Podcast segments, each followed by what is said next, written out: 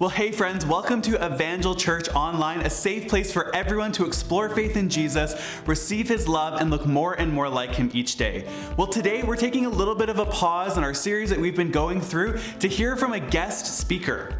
Now, to me, uh, I get to call him Dad. That is a title that I give him.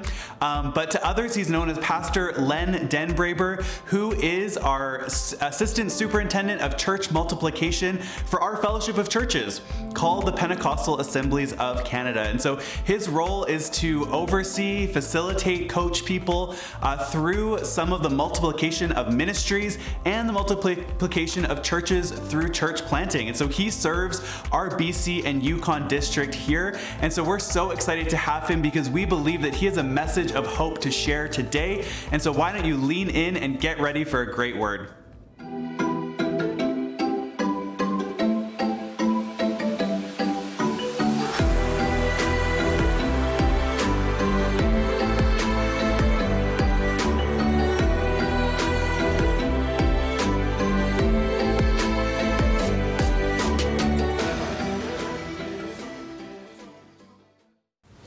Everyone, I'm just so glad to be with you today. Uh, my name is Len, and I have the great privilege of serving our district network of churches uh, as the Assistant Superintendent for Multiplication. Uh, what that means, because it probably doesn't mean much to most of you, uh, is that I serve as a catalyst for church planting and a coach for ministry development. Uh, in other words, I get to work with church planters to start new churches all over our uh, district, our province, um, and I help existing churches thrive by becoming gospel centered and Great Commission focused. And so uh, that's what I spend my days doing, and it's such a great privilege and honor. Uh, to do that for the BC and Yukon.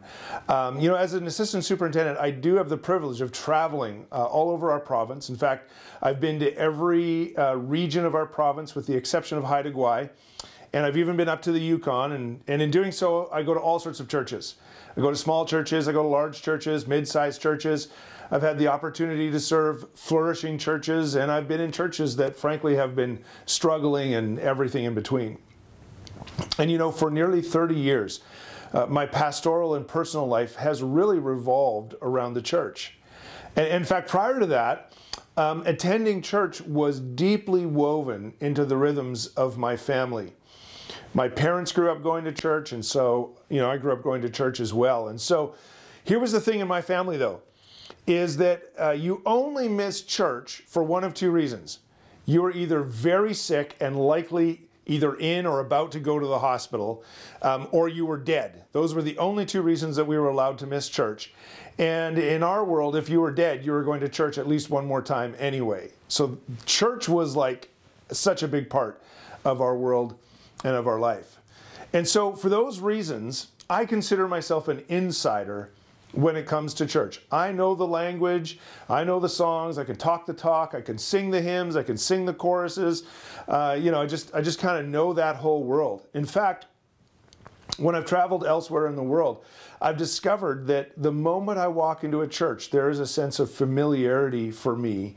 And, and, so, in many respects, the church, and church certainly in BC and the Yukon and across Canada and North America, but even around the world, is home because I feel like I'm an insider. So I want to ask you this today. Have you ever felt like an outsider at church? Maybe you're watching this today and you were watching the songs or you know listening to the, the singing and you're thinking to yourself, I don't get any of this. I don't know these songs. Maybe you've somehow found this video on a church's website and you're a visitor and you're like, I don't know these people. I don't really, you know, I'm not really part of this thing. For some of you, you may be trying out church and you're not even sure you believe. And the language we use and the assumptions that we make make you feel like an outsider. If you're able to go to church in person and you look around or you know you see the people on the screen and you think to yourself, "Man, they all seem so put together and I feel not put together." Or maybe your history or your past makes you wonder if you could even belong to this church or any other church for that matter. And so today you might be asking yourself, you know, are these my people? Uh, can I be? Can I even fit here? Can I be part of this? Well, it's interesting. The Apostle Paul, who you've probably heard of, and who was an insider himself, he wrote a letter to the first century church. uh, to, a, to a church in a city called Ephesus. And that letter to the Ephesians is now in the New Testament, and creatively it's called Ephesians. So, uh, in the letter, he introduced the issues of insiders and outsiders, and how the church ought to be a place where insiders and outsiders feel equally at home. And so, I want to look at some of those verses in Ephesians. But before we get there, let me just give you a bit of background, a little bit of context. The Ephesian church was, by any measure, an incredibly successful church. It was planted or started by the, the Apostle Paul himself. And despite the persecution that they experienced from those around them and you know in the community and so on, it thrived. In fact, many people chose to follow Jesus as a result of the ministry of this church. And it was diverse. Uh, there were both Jews and Gentiles or non Jews uh, who were worshiping side by side, which is extraordinary. And we're going to talk more about that in a moment. In fact, it's quite possible that Ephesus, the church in Ephesus, was the epicenter of church planting in the whole region. There's, uh, there's some evidence that they planted the church in another town or city nearby called, called Colossae. And if you read the beginning of Revelation, there's seven churches that are mentioned there, and it's believed that those seven churches were planted out of the church in Ephesus. So by all, na- by all measures, the church in Ephesus was a big deal in the first century. And so early in, in Paul's letter, in Ephesians chapter 1, verse 15, this is what Paul writes. He says, Ever since I first heard of your strong faith in the Lord Jesus and your love for God's people everywhere, I have not stopped thanking God for you. I pray for you constantly.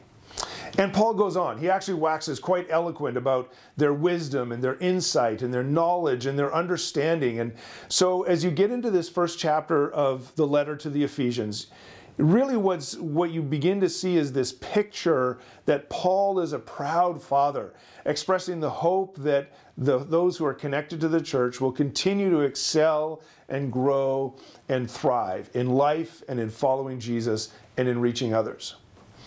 So, despite all that, he really felt compelled to remind them of some very important things. And so, as we get into chapter 2, verse 1, this is what we read.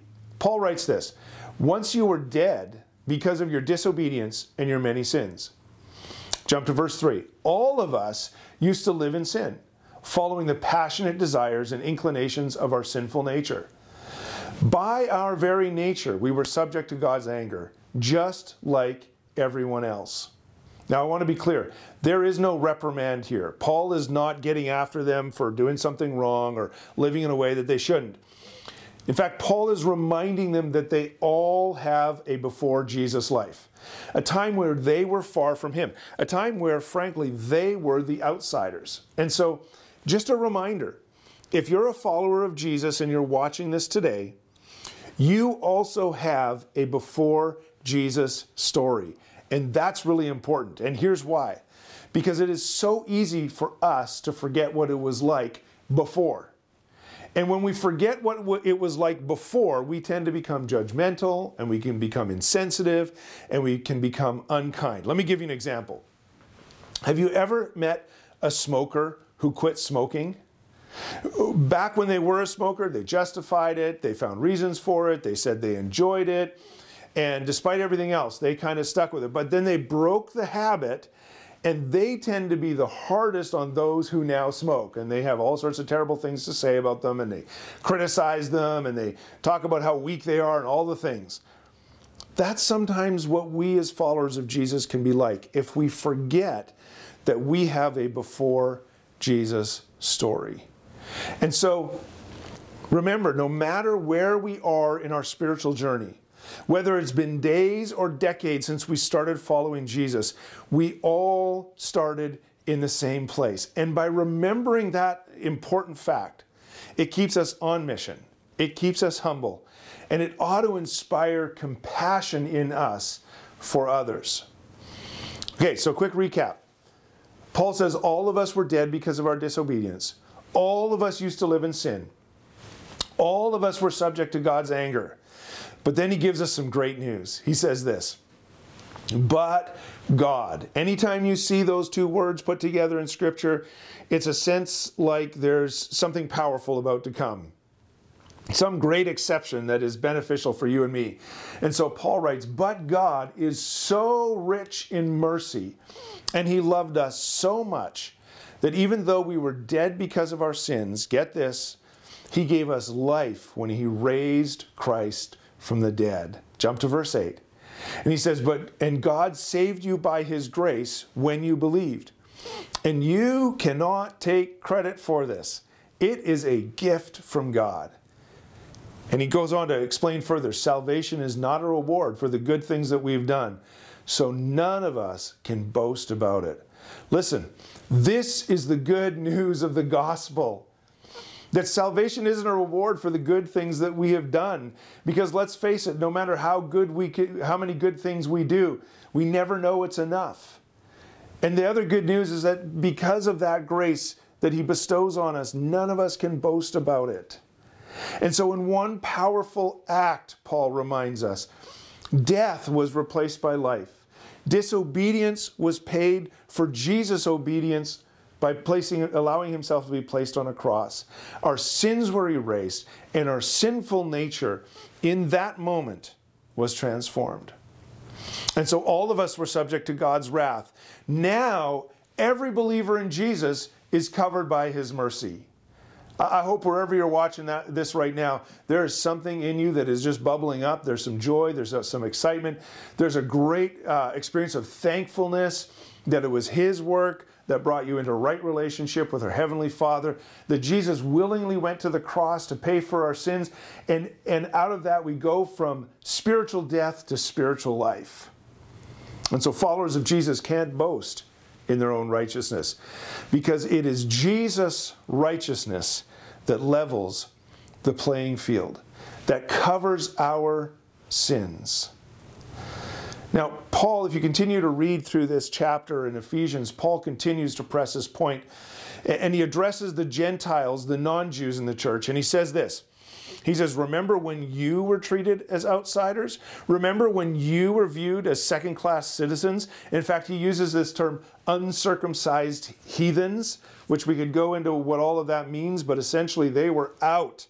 They were considered, you know, not part of the family. They were people would turn their backs upon them and they were looked upon uh, with great disdain. Verse 12, he tells, reminds them that they were apart from Christ. They were excluded from citizenship, not just in the heavenly family, but also in Israel. And they were ignorant of the promises of God. They just didn't know what God had for them.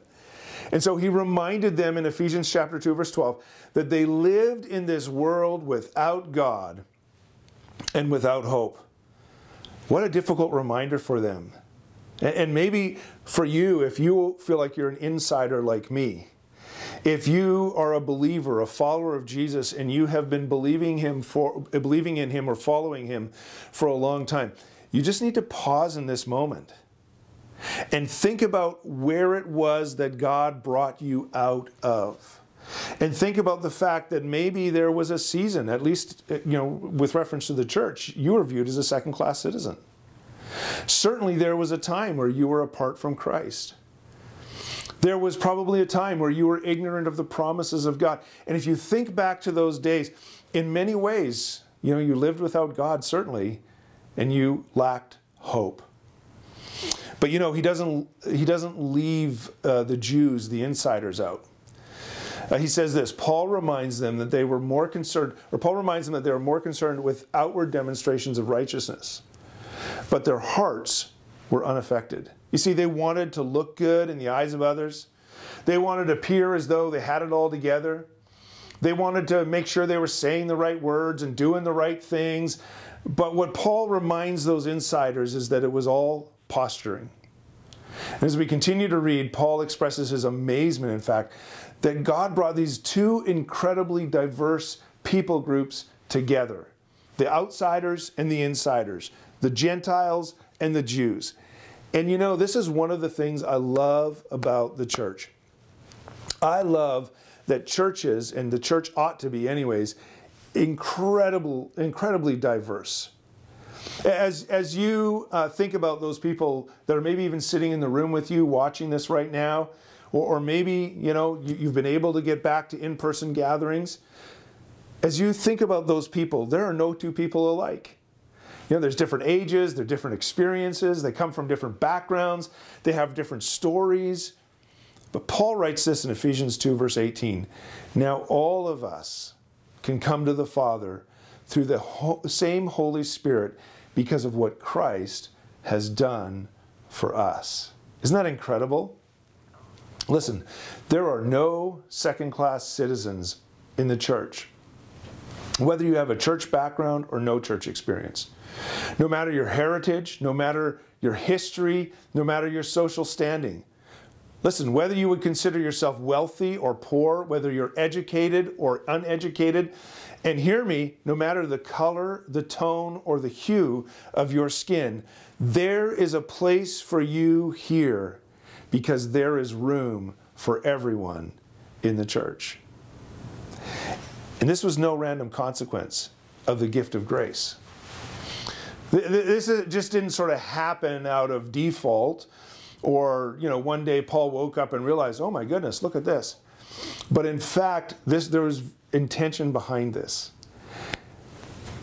Ephesians chapter 3 verse 10 says this, God's purpose in all of this, God's purpose in bringing this diverse group of people together, God's purpose in uniting insiders and outsiders, God's purpose in welcoming all people to the cross of Christ was to use the church to display his wisdom in all its rich variety. Isn't that amazing? And so, in many respects, the church is the expression of God's wisdom. The church ought to be the expression of the fact, the very fact that there is room for everyone, that we all started in the same place. And even though some of us may be on a different, um, you know, part in the continuum of our spiritual journey, the fact of the matter is, God's purpose was to use the church to display his wisdom in all of its rich diversity. And so I want to conclude very quickly with, with three thoughts. First is this is that all of us, myself included, but think about your church specifically, you have a joyous responsibility to create an environment where your unity of heart, your unity of mind, and your unity of purpose displays God's wisdom to everyone. Like I said, I've been pastoring for almost 30 years. And I've seen lots of great stuff in the church, and I've seen some hard things too. And I will say this a church unified, a church that, that, uh, has, that is walking in a similar vision, a church that understands that its purpose is to display God's wisdom to everyone and to do so in a way that, that is unified and that is together is such a powerful witness. And so let me say this whether you feel like you have almost no role or responsibility in the church, or you're in some leadership capacity, you're, or you're even the lead pastor, let me say this.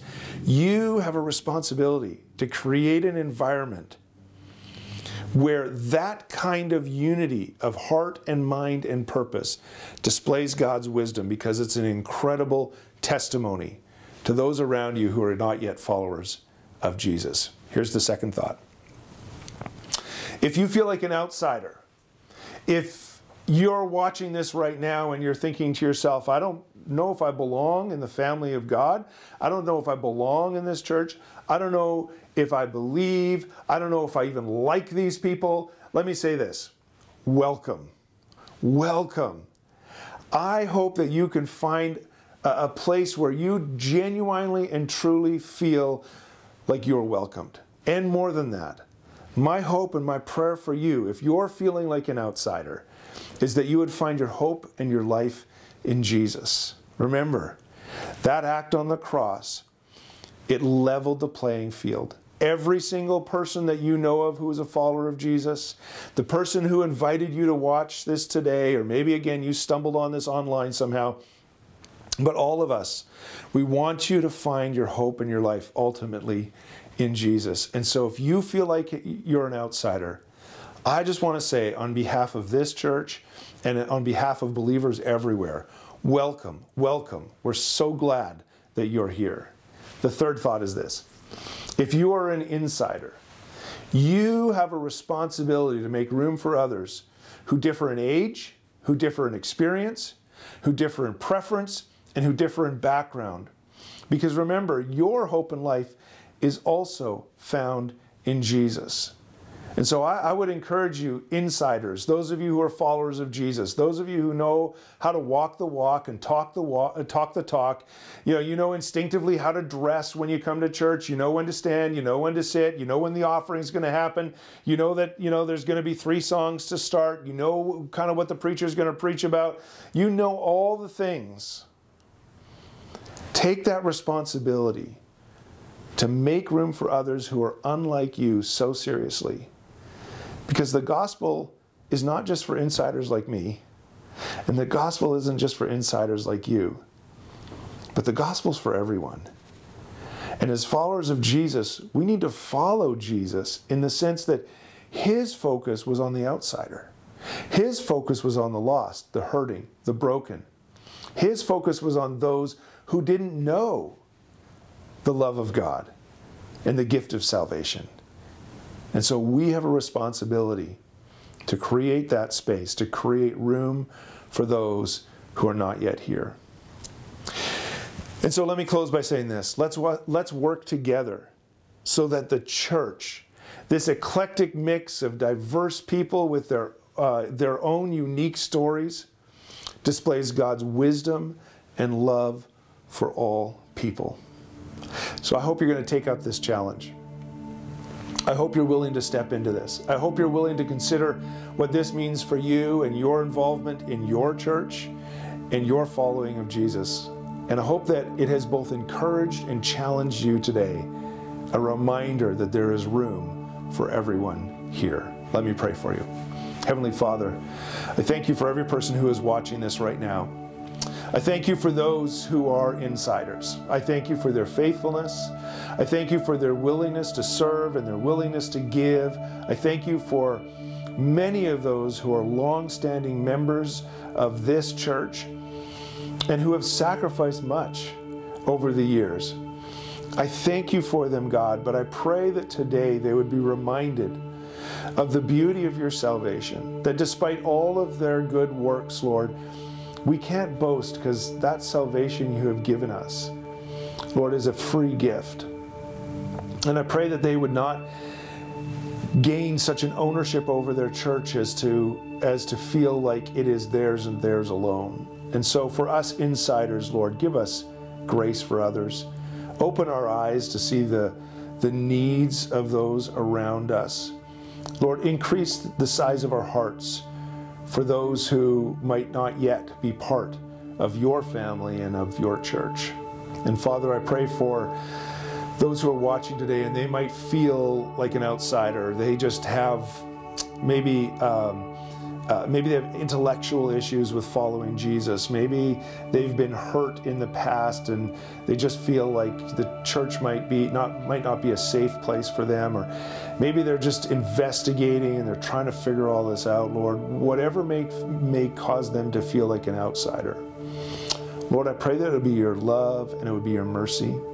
It would be grace, your grace and your kindness expressed, Lord, through your followers and certainly through your Spirit that would draw them in and they would find not just a place in the church, Lord, but Lord, they would find you and they would find life and hope and salvation in you.